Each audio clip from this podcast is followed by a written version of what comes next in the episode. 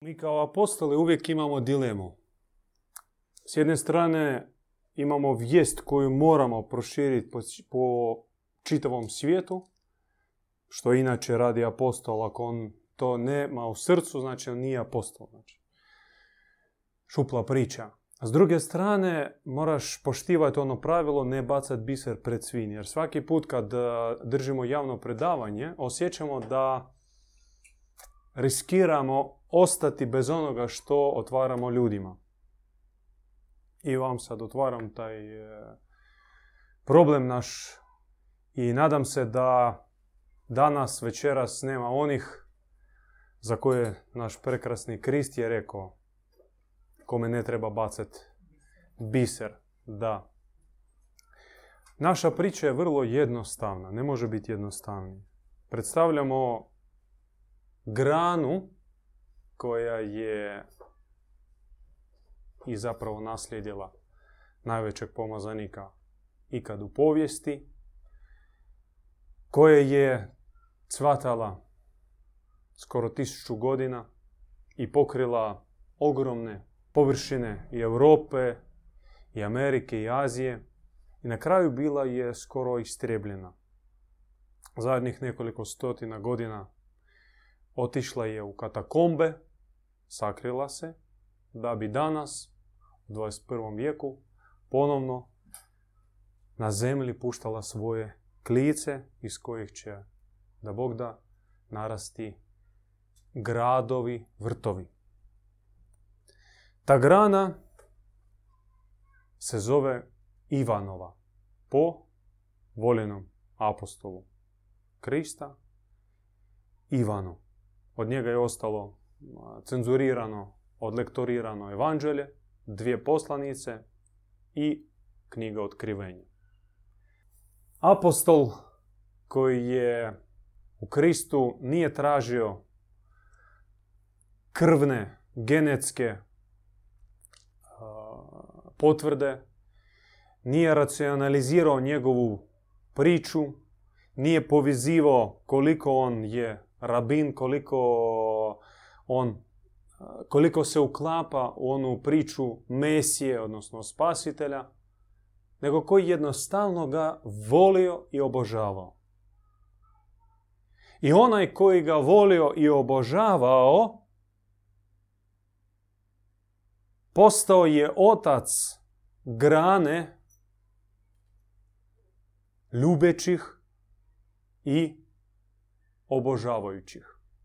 Dakle, postoji i postojalo ih više naravno grana poslije Krista. I od jedna, samo jedna ta grana bila onih koji su Krista i preko Krista, samoga Boga, samoga Svevišnjega se učili voljeti i obožavati. A ostale grane bile više naklonjene vjerskoj, religijskoj priči, sve do one radikalne grane koja je potamanila sve ostale, zaposjela nasljeđe i sada dominira svijetom. To je grana grijeha, kazne, otkupljenja, inkvizicije, prijetnje, straha, pokore. Za tu granu vi svi znate. Ona se pocijepala na još tisuće ogranaka, ali suština njezina je ista. I ta grana ima dva oca. Petra i Pavla, kojih Ivan nikad nije doživljavao kao braću. Petra su Ivan, majka Božja i svi bliski njima sljedbenici apostoli uvijek doživljavali kao agenta, kao špijuna, koji je došao po zadatku Sinedrija, židovske konklave, da obavi svoj crni posao da se infiltrira u Kristovu zajednicu i da poslije Kristove smrti njega pripoji onome kojega Krist nazivao Sotonom, džavolom nikako ne i Bogom. A Pavao je bio očiti progonitelj, on je bio inkvizitor. I onda se premazao i pridružio se Petrovom projektu i od ih dvojica su stvorili religioznu mašineriju na računu koje su milijuni i milijuni nevinih žrtvi. Ivanova pa grana, ona je usvojila esenciju Kristovog učenja, da je Bog samo ljubav, u njemu nema straha, prijetnje, kazne. On tebe ne testira, on ne podmeće tebi iskušenja na koje padaš da bi on tebe kaznio. On tebe ne uzurpira, on tebe ne posmatra svojim robom od kojega traži besprijekornu pokoru. Kak je to zapisano u Starome Zavjetu, čitajmo 80. psalam, strah Boži je temelj mudrosti. Strah Boži je temelj mudrosti. A u sljedećem 86. psalmu se kaže blažen je onaj, blago je onom koji se boji Boga. Sjeme takvog ću proširiti po zemlji i on će zaposjesti svijet. onaj koji se boji Boga i širi, nameće taj strah od Boga, ispunjava tim strahom srca vjernika. I vjera u stvari bazira se na tom strahu, strah od kazne. Ja sam grešnik i zaslužujem kaznu i sad moram izmoliti sebi oprost ili kod popa ili već kod pastira ili sam ispred kipića Majke Božje moli za nas grešnike sad i na času smrti naše. Kako ne bi dobio neki teški udio tamo u paklu, da ne bi me Bog ili njegove pomoćnike kuhali u loncu kipuće smole. Ivanova grana nije nikako povezana sa Jeruzalemom. Jeruzalem za Ivanovu granu je šupla priča. Je mjesto tragedije, mjesto, može se reći, i onoga što ne bi se smjelo dogoditi.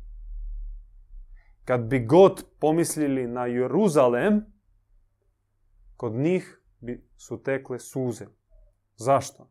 Zato što najvećeg pomazanika, možemo ga nazvati Bogom ili bogočovjekom, sad da ne ulazimo u tu skolastiku koja uopće nije bitna, nego veličina, velikan koji je došao na zemlju da donese na zemlju ono što je zemlja zaboravila i kako su njega dočekali. Pusti Barabu, ovog razbojnika, nasilnika, lopova, izroda i ovoga razapnu. To je bila u stvari presuda cijelom Izraelu, što nije se našlo nikoga da ga zaštiti. I rimskom carstvu u licu Pontiusa Pilata, koji isto tako, to rimsko carstvo nije zaštitilo pomazanika. Međutim, ni Petar, ni naravno Pavo, kojega još nije bilo, nisu došli na Golgotu. Nisu imali u sebi dovoljno hrabrosti da svjedoče pripadnost Kristu. Bilo ih samo nekolicina. I to su majka Kristova i naravno Ivan.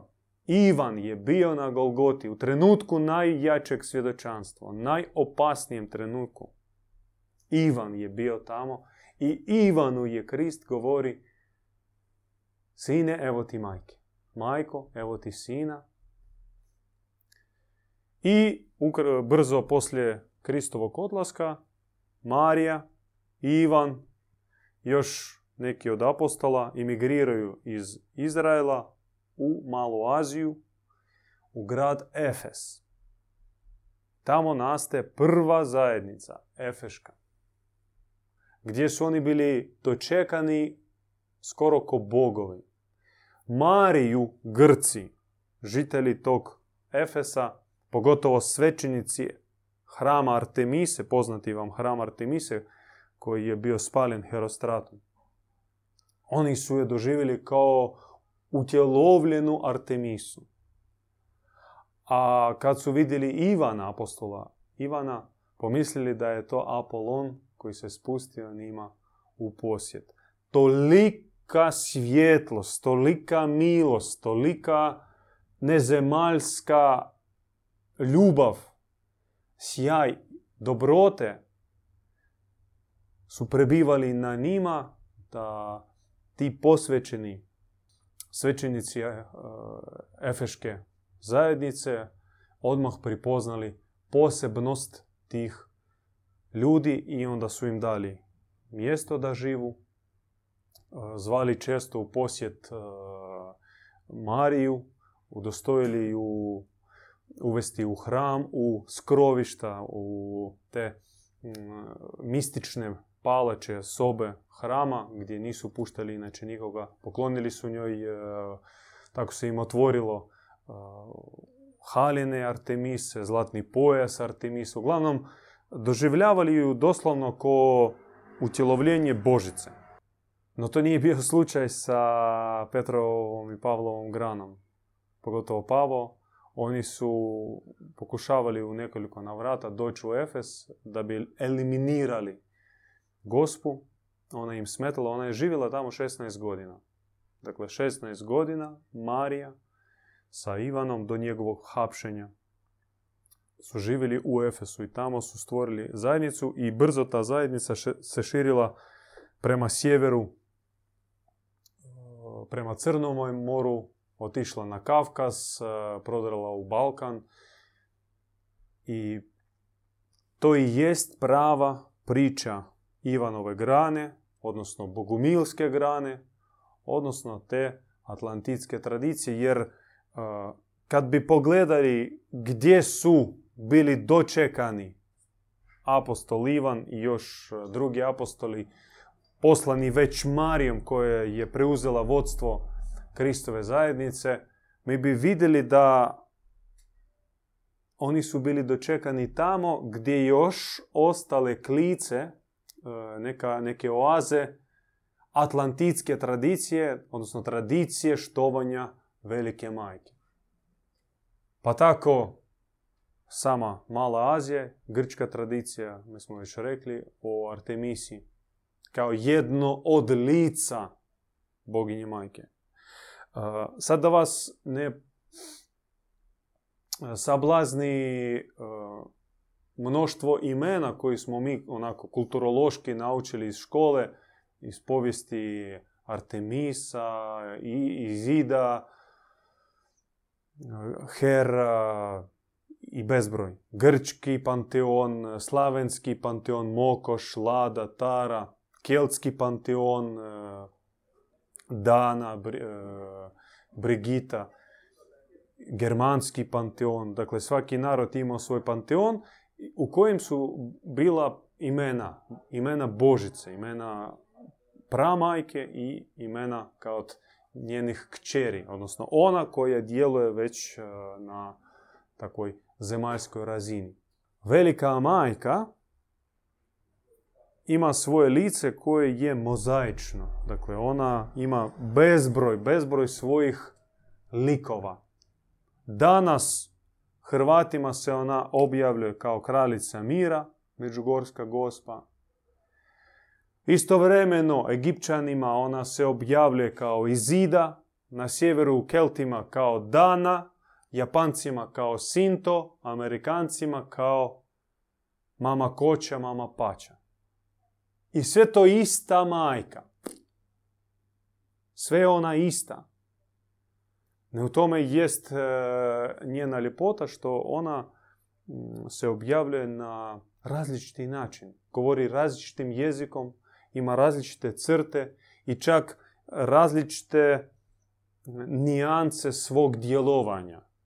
Negdje ona djeluje kao iznimno milostiva, negdje kao e, ipak admiraltes, odnosno generalisima, vojskovođa, i vodi bitku i poziva na bitku. Ponekad se objavljuje kao prikaz nezemaljske, nadnebeske, prečiste ljubavi, ponekad kao mudrost koje ne postoji na zemlji. I to je sve ona. I zemlja čuva otiske njenog prisutstva. Kao lahor njene milosti. Naše predavanje se zove Dalmacija, zemlja boginje majke. Mi poigravajući se sa fonetikom onako kroz šalu, a možda i, i kroz ozarenje, povezali Dalmaciju i ime, po, najpoznatije valjda ime Alma Mater, kao pramajka ili e, majka koja hrani. D Alma Mater. Dalmacija kao zemlja pramajke.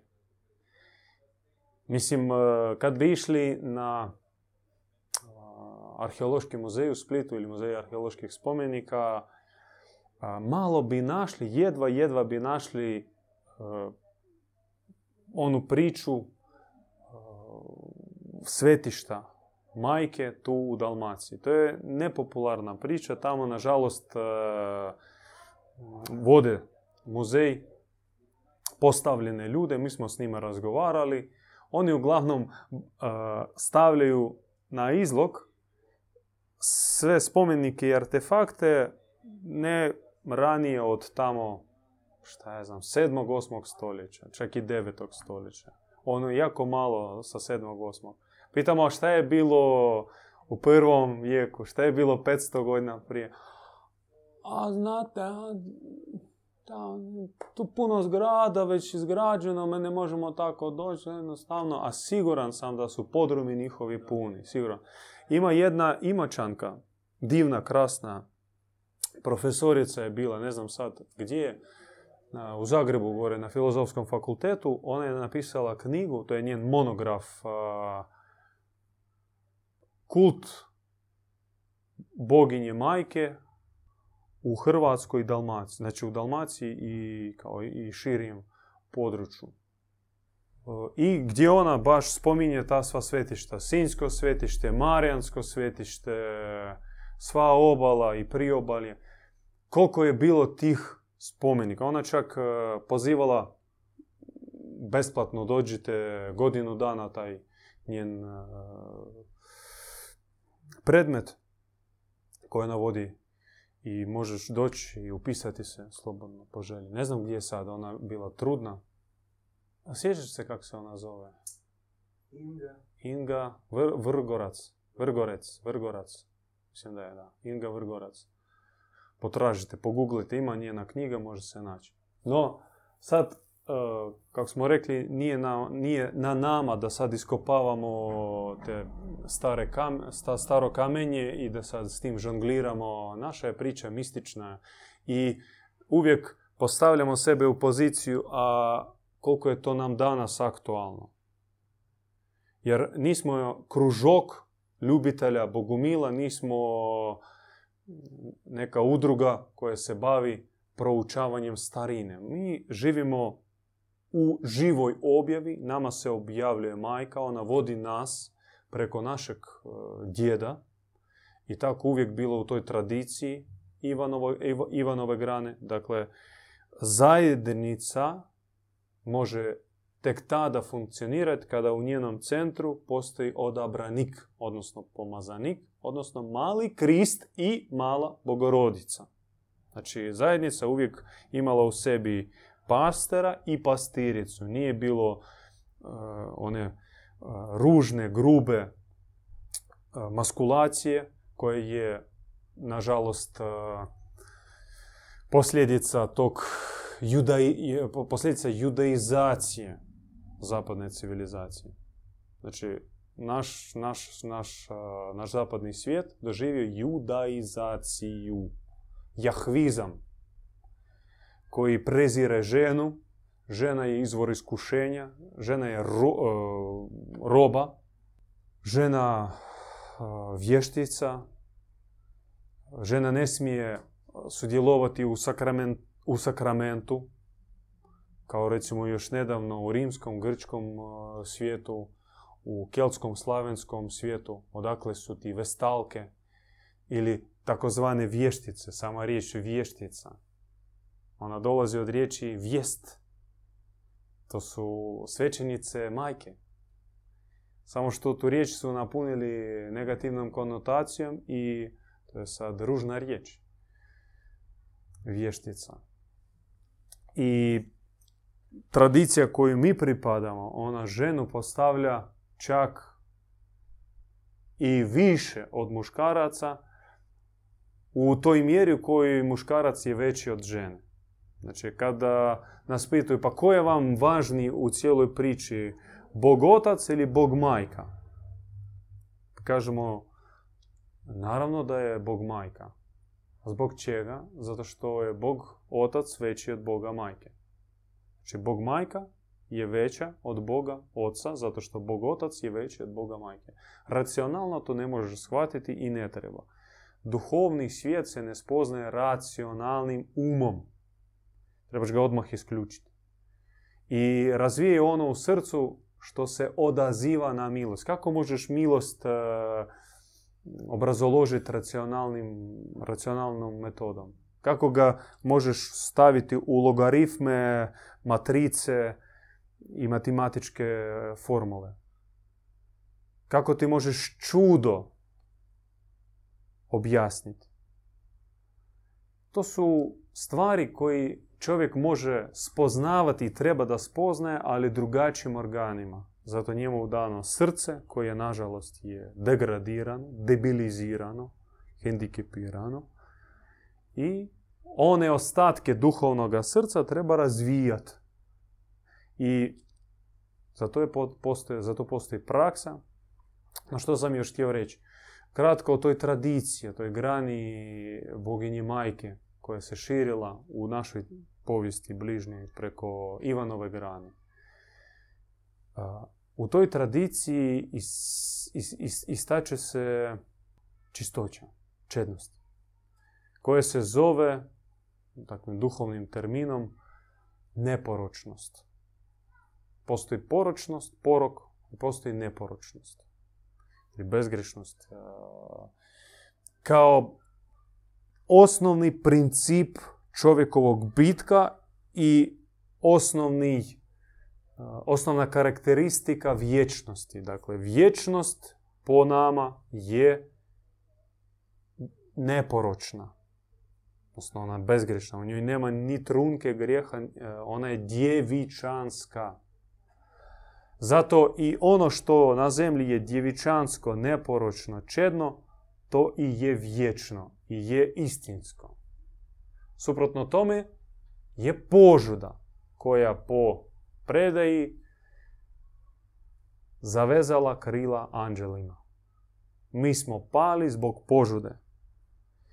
Počevši od perfidne, završivši već svinjarijom u kojoj se mi danas kovitlamo noćni život, internet, porno, homo, lesbo, sadomazo i čovjek e, probire, e, probije sve dublje i dublje slojeve dna i ne može se zaustaviti. On bi i volio se zaustaviti. On bi htio da to ne živi, da to ne radi, a ne može već pada u ponor. I ne može se nikako i ničim se to zaustaviti, nikakvom praksom, askezom, jogom, e, meditacijom, e, izlascima u prirodu, životom u komuni. To nije moguće. Moguće samo na jedan način. Treba stati pod zračenje boginje majke. Samo ona može nas vratiti u naše originalno stanje. Stanje neporočnog čovjeka, stanje djevičanskog viteza i vitezice. I to je možda osnovna poruka koju možete danas odavde ponijeti.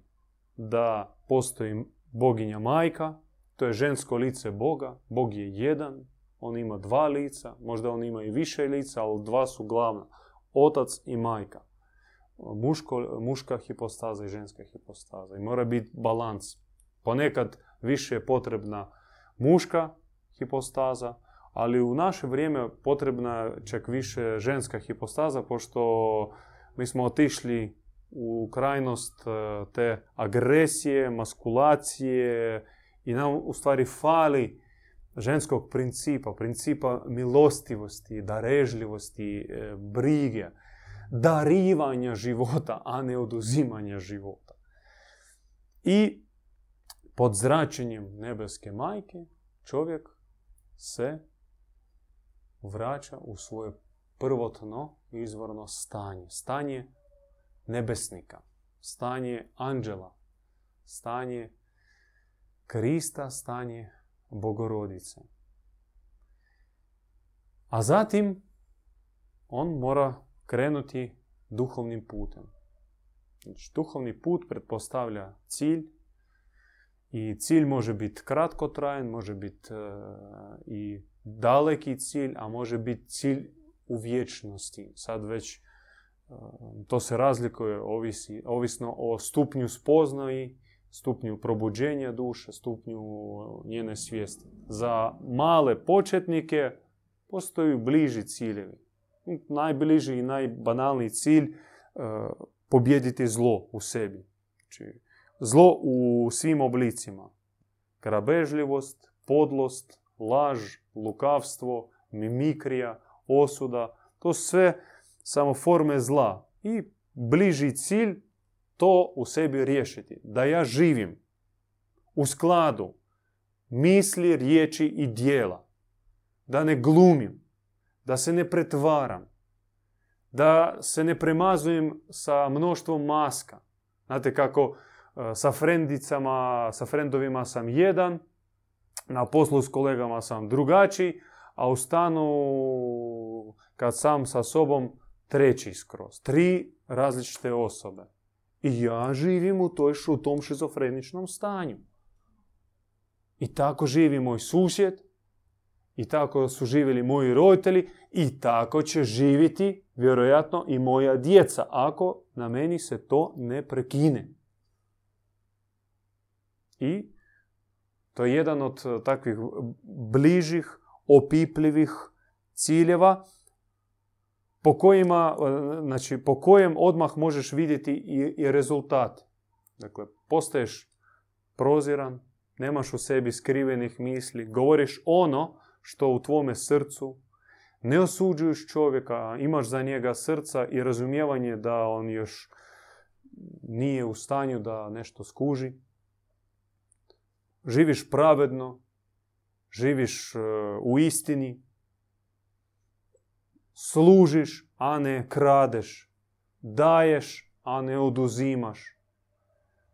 Njeguješ u sebi bratskost, sestrinskost, prijateljstvo, pobratimstvo.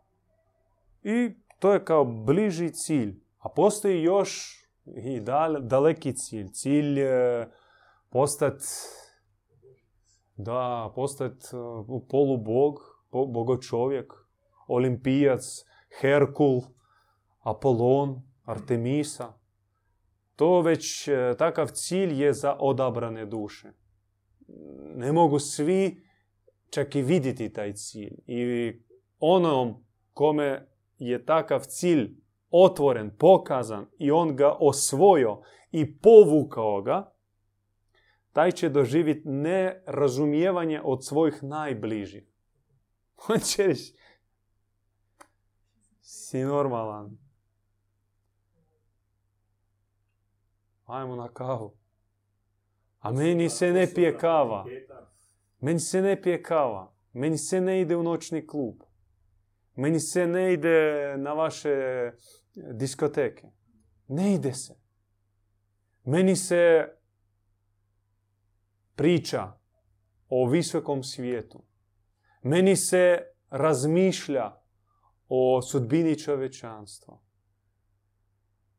Meni boli što u ovaj sekund, u ovaj čas, neka mlada žena zbog e, teških okolnosti, mlada cura, zbog izdaje svog e, ljubavnika, partnera, prisiljena otići abortirati svoje dijete.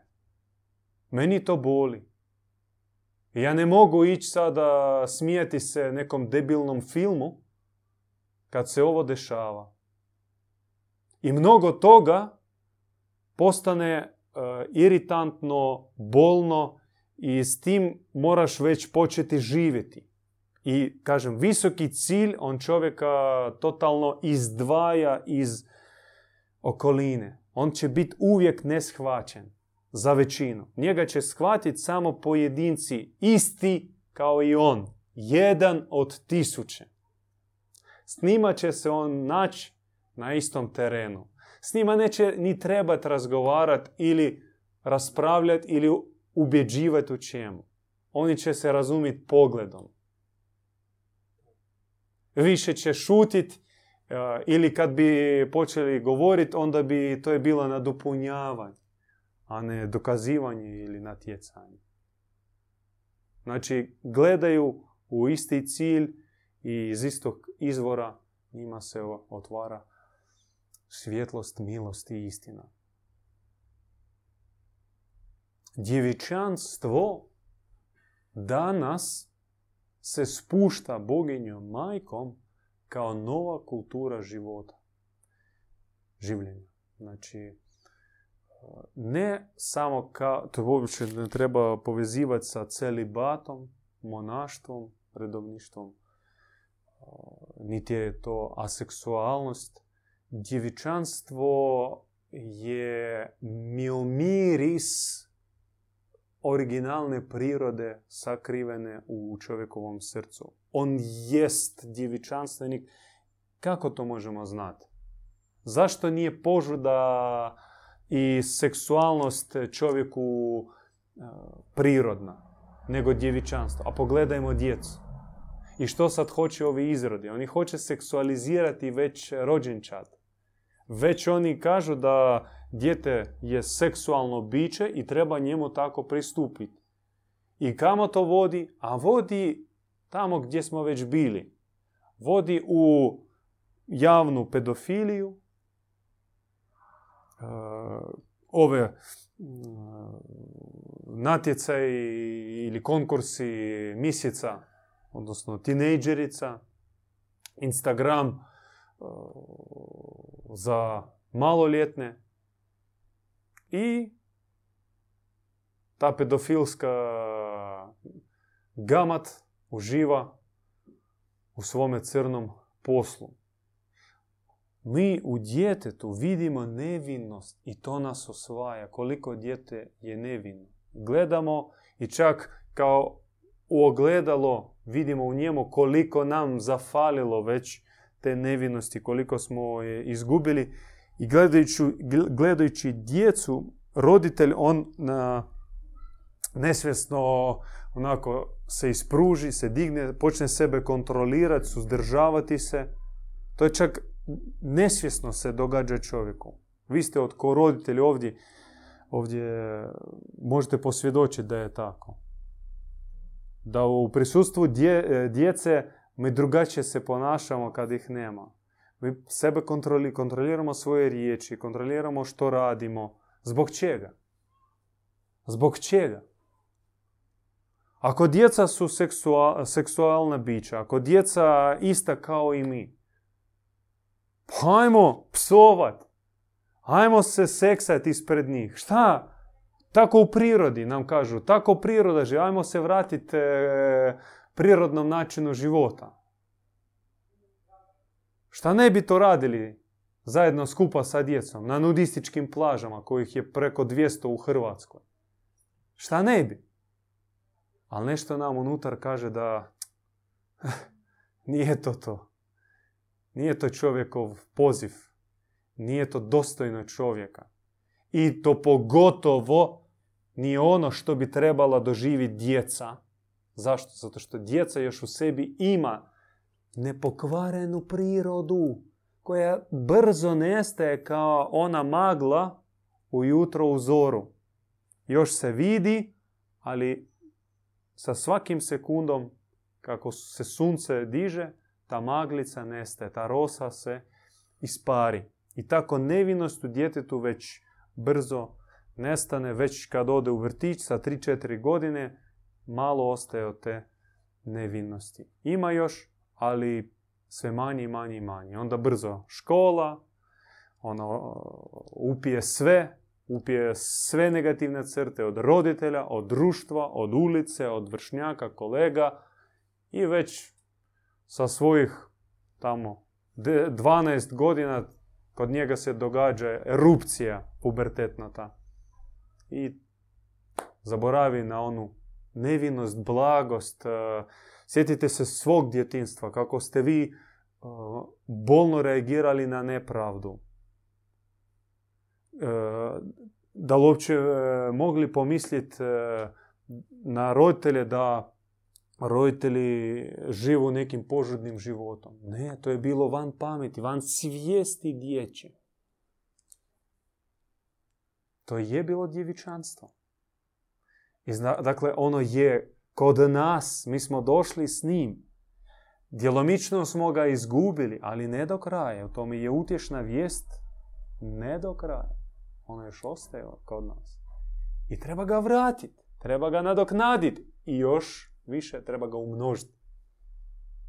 To jest poziv današnjoj generaciji, pogotovo mladima, da ne prokocka i svoj život, svoju čednost i svoju čast. Jako lako prokocka. Dođe prevarant sa masnim kanđama. On će tebi platiti. Daće tebi nasladu, daće tebi neku prividnu i trajnu slavu i uspjeh kod kolega, ali on će uzeti ono što je neprocjenjivo, to je da zlata vrijedi i koje ćete jako teško vraćati.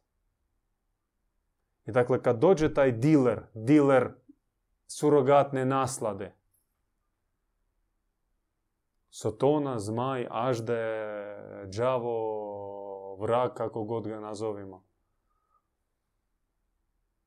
Kolega, on može doći u obliku kolege preko njega.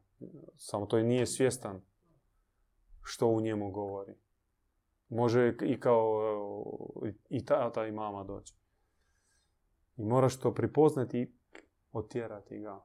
Moraš postati vitez, borac, Bori se za svoje djevičanstvo. Umnožavaj ga.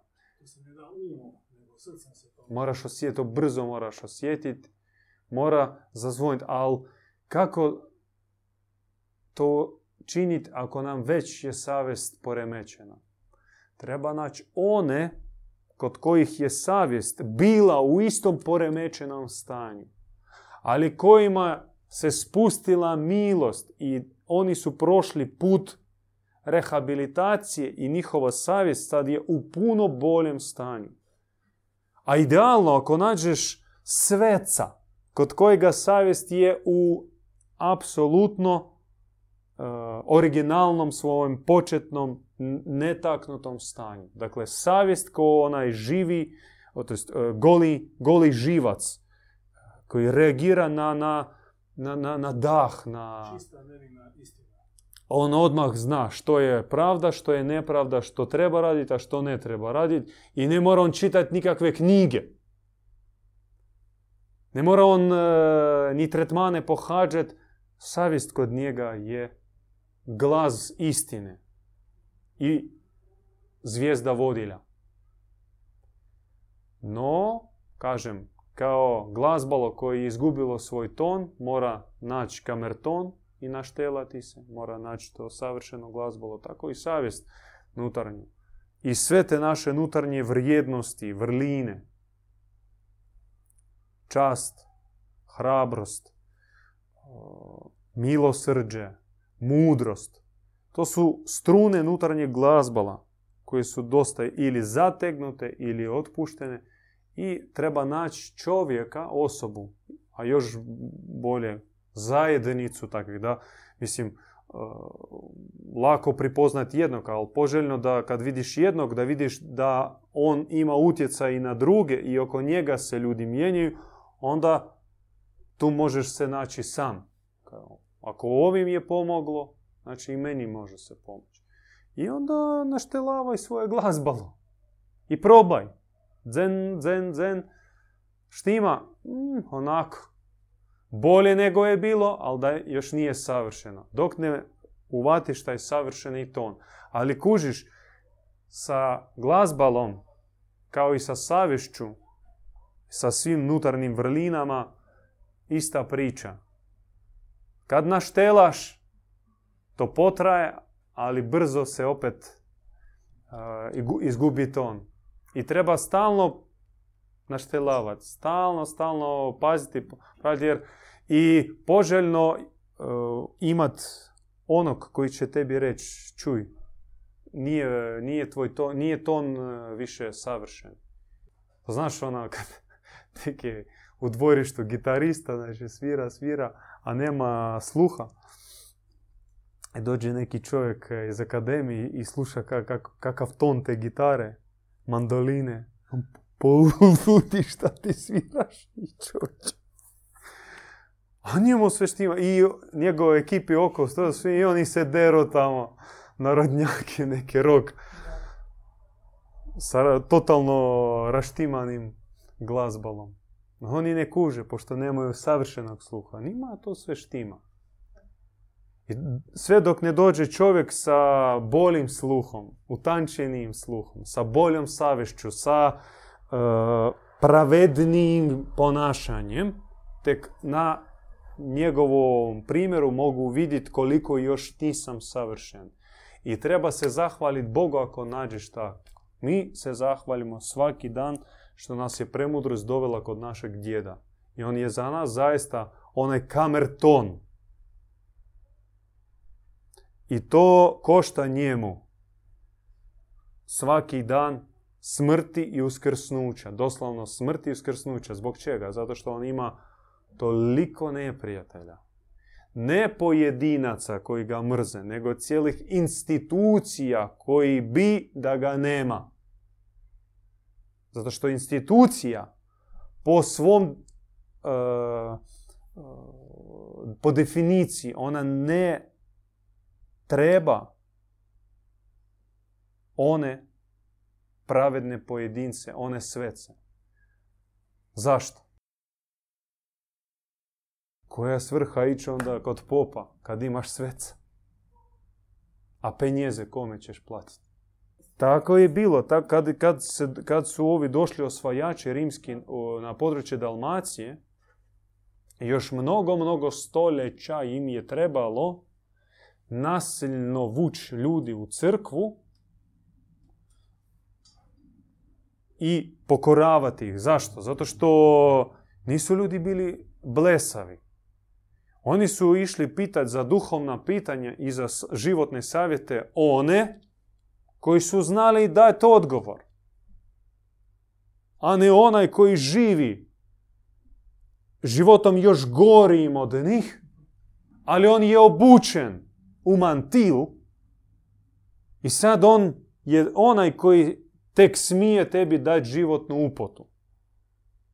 Ma nisu ljudi bili glupi, ali uvodilo se obavezno posjećivanje sakramenta. Dakle, jednom godišnje si je obavezno morao doći na ispovjed kod popa.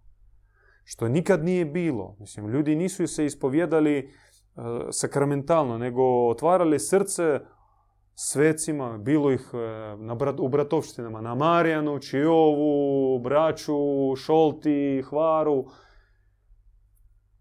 Cijela obala bila u tim bratovštinama, gdje su živjeli sveci. Ih su pitali, tam, brate, oče, majko, imam problem, mene muči ova strast. Kako da pobjedim? ima smisla pitati onoga koji to pobjedio. Ima smisla ići kod liječnika koji nema te bolesti ili još bolje koji je imao, ali pobjedio. I čak čovjek, često onaj koji došao do nekakvog recepta izlječenja teške bolesti, zna tebi bolje pomoć nego ona cijela farmaceutička medicinska institucija. Gdje, o, to su isti sakramentalisti. Oni samo obavljaju sakrament. Dođi, napravimo pretrage, a šta će, ćemo promatrati. Godinu dana ako preživiš, vrati se. Evo ti lijek koji meni sad e, prije pet minuta agent farmaceutske kompanije e, dostavio. Konzumiraj to i brige mi do tebe. Ajde, napolje. Osim izuzetaka, onih baš pravih liječnika koji srce razdiru i žele pomoći čovjeku. Takvi su zaista izuzeci i to su pravi liječnici, preko njih djeluje dobri Bog. Jer priča je jednostavna, vrlo jednostavna. Postojala grana koja je govorila i učila onom što mi govorimo danas. Ali ona je bila potisnuta, ona je bila prognana, pošto ta grana živjela po obećanju ne uzimati oružje u ruke, ne braniti sebe na način da ugrozi život drugom, čak svome krvniku. Živjeli po, po svjedočanstvu e, samoga Krista. Znači, prije bi otišli u zatvor, u lomaču, bili bi razapeti i ubiveni, no ne bi sebe štitili sa puškom u rukama. I takve zlatne ljude, zlatni genofond hrvatskog naroda, svih slavenskih naroda, cijele Europe, cijelog svijeta su istrijebili. Takve. I mi usvojili mentalitet onih okupatora, agresivca. Da su ti bili slabići. Da su se trebali boriti. Da su trebali okupiti vojsku i pružiti otpor.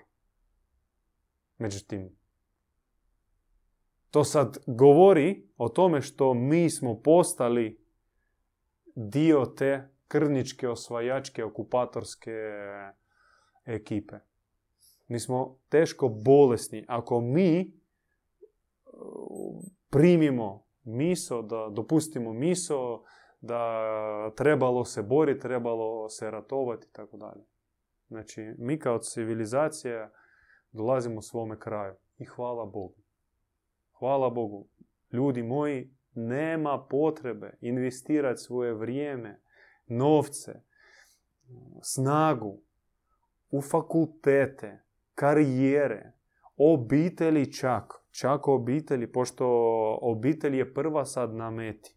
Djeca koja se rađa prva su na meti. On je, ona će se oduzimati. Ona već faktički ne pripada roditeljima. Nominalno. Ali probaj ti nešto na svoju pamet pristupi djetetu kako ti smatraš da treba. Odmah ćeš vidjeti čije je dijete. Probaj ti djetetu pustiti da se igra onako malo manje obučen. I ti znaš da ona neće se prehladiti. Ti znaš svoje dijete. Recimo naši gore u Zagrebu obitelj Njegov klinac može pola sata u, ledenom potoku stajati pecat ribu. I njemu, I njemu ništa. A baš ništa. No, već njemu stižu prigovori. Šta radiš ti? Pazi. Da vidimo da ovako se događa djetetu, doće ova socijalna služba. Prvi puta opomena, drugi, treći puta oduzima se dijete. I odmah vidiš kome pripada dijete. Roditelji su zavedni, misle da rađaju za sebe, da su oni tu koji kontroliraju. Ne, ne, to je možda još bilo 30-50 godina, možda. A sada, pogotovo na zapadu, a Hrvatska kasni možda 10 godina, 5 do 10 godina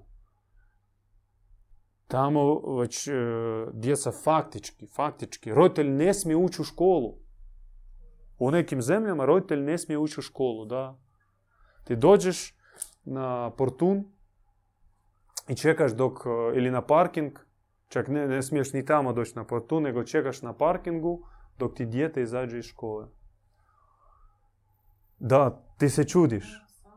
To će biti za deset godina u Hrvatskoj. Tako će biti. Ne možeš. E, strogo zabranjeno i... Dakle, dijete je dano tebi da ga odhraniš, da ga paziš, da bude zdravo, ali ono već faktički jedna brojka i pripada sustavu. I zato rodi dijete u, u takav sustav, znači postupiti nepravedno prema samom tome djetetu. Onda pitanje, a ima li ikakve mogućnosti da se rađa Da, ima. Ali prije mi moramo sebe promijeniti. Mi moramo izboriti sebe, isčupati iz robovlasničkog, mentalnog i duhovnog sustava. Ostvariti zajednice gdje možemo djecu formirati i odgajati. I tek onda ima smisla rađati djecu. I to ne svima. I to ne svima. Onda izvolio, rodi deset. Za ostalu braću i sestre koji neće rađati. Rodi deset. Ne rađaj egoistički sebi dvojicu, trojicu. Onda još je tako provokativno misao vama. Mnogi hoće baš roditi, ali neće usvojiti dijete. A sudbina napuštene djece, osim rijetkih izuzetaka, je jako jadna. Pogotovo u nesvrstanim zemljama, sa strašna statistika. Znači 100% silovanja, 100%. Znači cure su 100% sve, sve do jedne budu silovane. Više, više puta. Mnogi već u tinejdžerskim, tinejdžerskoj dobi budu zatrudnjele i abortiraju u, u onom prihvatilištu, onom sirotištu, tim domovima. Silovani od, od tih profesora, od vršnjaka starih. Tučeni su svi, I onda oni su obično prvi na popisu za popunjavanje loše statistike kod policije. Znači, ako policija ima lošu statistiku, a treba poboljšati, onda prvi tko? Ona, siročat. Jer nemaju nikoga koji će dignuti glas za njih. To je stvarnost, recimo, tamo gore u Rusiji, Azija, I ovdje, samo to nije priča za javnost, niti tamo je priča za javnost. Društvo, ono je toliko besrdačno, toliko ravnodušno, toliko konzumerističko da takve teme odgorava od sebe. To nisu popularne teme. Ako ono može gledati novine i recimo u novinama sazna za neku tragediju i tako to se, to se tako postavi. Recimo sad je poplava teška na otocima. Havaj, da, na Havajima. Da, mi ne, ne pratimo te, no, te novine, no uglavnom neka nesreća, poplava, poplava ili tragedija pao avion i on samo napravi scroll, klik i tamo ne, ne, ne, neki stand-up komedi. I on se smije. Ili serijni. I tako on živi u, u šizofreničnom, totalno raspršenom, defokusiranom, bolesnom stanju, jedan čovjek. Što izaziva kod njega sve veću i veću debilizaciju duhovnog srca, on postaje doslovno poput one kokoške koja ima omču na vratu, ubačena cijevčić i ona se prisilno hrani da bi se što prije ugojila, a završava znate kako. Jer čovjek je ta jadna ptičica, ta kokoška. Nema svoje misli, on misli, on misli da misli. No u stvari njegova misl njemu servirana i ona postavlja, posložena od mnoštvo e, nepovezanih, e, često su, suprotnih sastava, sastava informacije da on ne može povezati A plus B, ne može promisliti neki redoslijed misli, a da ne kažem koliko ima kapacitet e, srca. To je tragično stanje. Mi smo u banani i to treba priznat i ja onome koji to ne želi priznat. Želi biti poput one Noe sa zavitom glavom u pjesak. Ili tri majmuna. To je klasika. To je klasika, prikaz suvremenog čovjeka. Ništa ne želim čut, ništa ne želim vidjeti, a kad to čujem i vidim, onda ostanem, prešutim, ne dignem glas. Zato što se držim za posao, zato što imam momču kredita na vratu, zato što meni treba porodicu hraniti i onda šuti, šuti, šuti, šuti. Tebi treba, tebi najviše treba, kažu nam stari. I to mi generacijski naslijedimo. I već onaj maksimalizam u mladosti koji kod nas, e, kod svih je bio prisutan, revolt, e, neslaganje, brzo se rasprši. Ode na te izlete, na te kave, na te rive, na te diskoteke, po, po prokockaš vatru svoju vitešku budalu. To su tri ispita koji prolazi svaki vitez.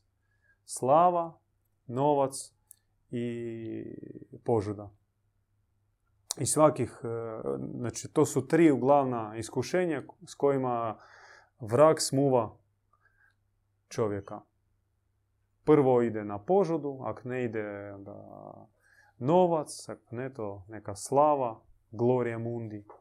I sigurno na jedan od njih će pasti. Čitajte pjesmu Wolframa von Eschenbacha, Parcifal. Vitez koji traži gral. I taj Parcifal, tam ih bilo nekoliko viteza koji su išli tražiti gral, svetinju. Išli do cilja, povučeni gralom. Gral je uvijek bio ispred njih. I oni su išli e, po toj gral i kako su ih prestizala iskušenja. Znači neke bludnice, pa onda pozvali su ih da budu carevi u nekim zemljama, da kakvi ste mudri možete suditi, ajde, budi knez tu kod nas. Nekim su nudili zlato i mnogi su otpali na tome putu, zakačili se za nešto od tih e, iskušenja. A Parcifal na svu sreću imao svog, ajmo reći, duhovnog oca, jednog starca, Amfortasa, koji bi njemu došao ili u snu, ili kao neka objava, ili samo počuo glas koji bi ga pozvao Parcifalem na put, na put, na put. I on bi se uzdrmao i onda skužio da je već skoro da je pao. I on bi nastavio put i u toj Arturijadi o vitezovima okruglog stola, navodno samo Parcifal je došao do, do cilja. Znači koliko taj put je zaista težak, uzak, koliko na njemu ima prepreka, neprijatelja, opasnosti i koliko zahtjeva čovjeka budnosti, fokusacije, spreme, stege, bdjenja. Ali to je romantika, o tome i jest uh, for. Ako ne živite radi ovoga, radi čega onda živite? Radi bevande. Biti čovjek od bevande i pretvoriti se na kraju u čovjeka bevandu. Ni, ne znaš, ni, ni voda, ni, ni vino. Topla bevanda. Eto. Rezultat stav. Pogledajte starce naše. Pogledajte stare ljude. Gdje su, gdje su mudrost, gdje je snaga, gdje čast, gdje autoritet i snaga proživljenog života. Bljutava bevanda. To ti je završetak tvog jednog života. Ja osobno, brat Borislav, ne želim završiti ko bevanda. Gledam svog djeda i želim e, postati nalik njemu. Nije lako. Puno još repova koji trebamo odsjeći. Ali se trudim. Uz pomoć braće, pomažući drugima i oslanjajući, oslanjajući se na pomoć braće. Idemo zajedno skupa.